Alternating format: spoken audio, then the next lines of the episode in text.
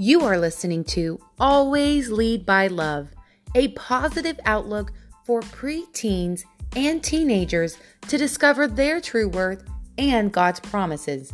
I'm your host, Rachel Nieves.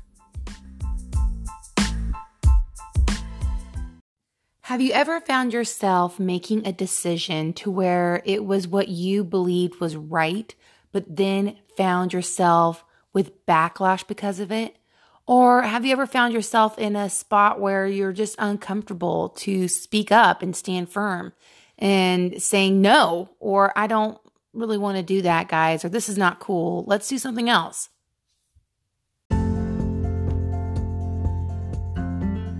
Okay, real talk right now.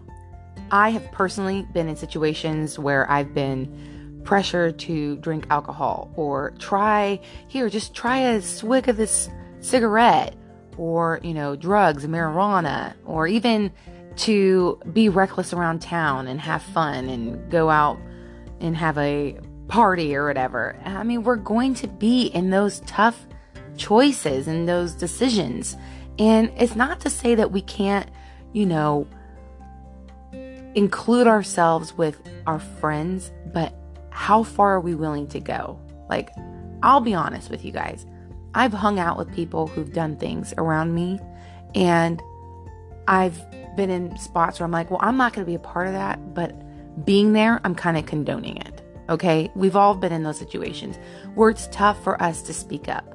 But I've also been in places where I'm like, I just can't. That's like the line I'm drawing in the sand. I'm not doing this. It's not going to happen. And in those instances, when you take a stand like that, is when you're really kind of um, isolating yourself, like I had mentioned previously. But you want to know what's really interesting about that? Is that almost every time that I take a stand like that, and it's not always going to be the case for all of us, let's just be honest. But there are others who feel the exact same way, and it just was waiting for someone to say something, waiting for someone to be brave enough to speak out. And I was pretty fortunate. I had other brothers and sisters around me. And so I had a really good support system. So when I wasn't really afraid to being cast out, you know, because I always had that support system. I'm a triplet. So, hey, I had two other people that I can always hang out with. In the event that I lost friends due to me making a stand or a decision that didn't sit well with my other friends, because I knew in the back of my mind, well, if they can't accept that from me, then maybe they weren't really my friends to begin with.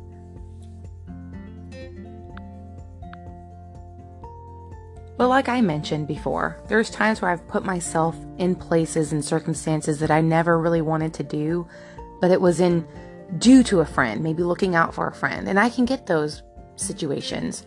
Or maybe I just didn't know how to say no and was like, okay, fine, I'll go. But if you lose friends because of staying true to yourself and what you believe in or your principles, like, no, dude, that's just not, that's not me. I'm not about that. Then you know what? You're all in all, you're not really losing anything. You're actually gaining. You're gaining confidence in who you really are. And it's hard for people to stand up for what they believe in sometimes. But because you made that choice, you should feel proud of that because it's not easy.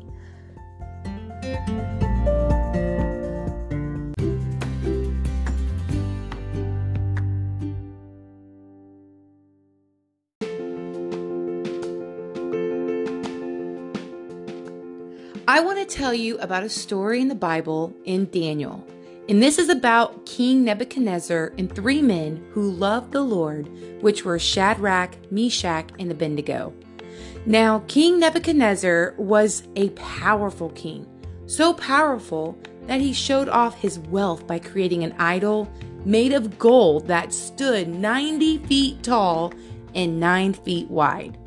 He commanded the people of the nations that once they heard the sounds of music being played, they were to stop what they were doing and fall on their face and worship his God, his idol.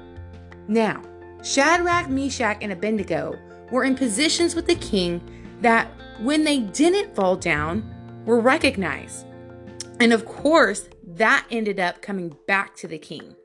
Now, I'm sure other people felt the same way as Shadrach, Meshach, and Abednego, but they were too afraid to speak up and stand their ground.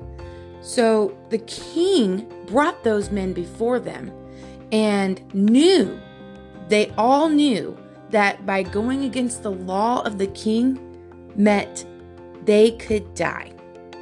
The story continues where King Nebuchadnezzar gets so upset with Shadrach, Meshach, and Abednego and throws them into a blazing furnace that was set to seven times higher. And something truly amazing happens. They ended up being saved. Now, this story can be found in Daniel chapter 3. I recommend reading it because it's so relevant to what we face today. Yeah, sure, we're not facing kings that are going to throw us into a furnace, but we definitely are facing our own giants, so to speak.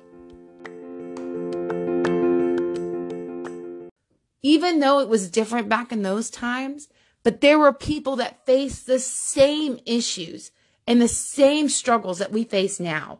And hey, we're not being thrown in a blazing fire because of a king, but we are facing just those tough decisions in our lives, whether or not we want to participate in something that we know we're not supposed to be doing, you know, or that we know we don't really want to do. And we have that courage in us, guys. I wanted to do a show that was specifically geared for preteens and teenagers to offer up positive encouragement in a world that they're facing that is vastly different than what we had went through ourselves at their age. I'm excited to do this podcast with you. Always lead by love. Teenagers face a lot of influences out there today, and I'm sure it brings on a lot of questions. This podcast is a perfect podcast to tune into because you can ask me questions and together we can connect and continue the conversation.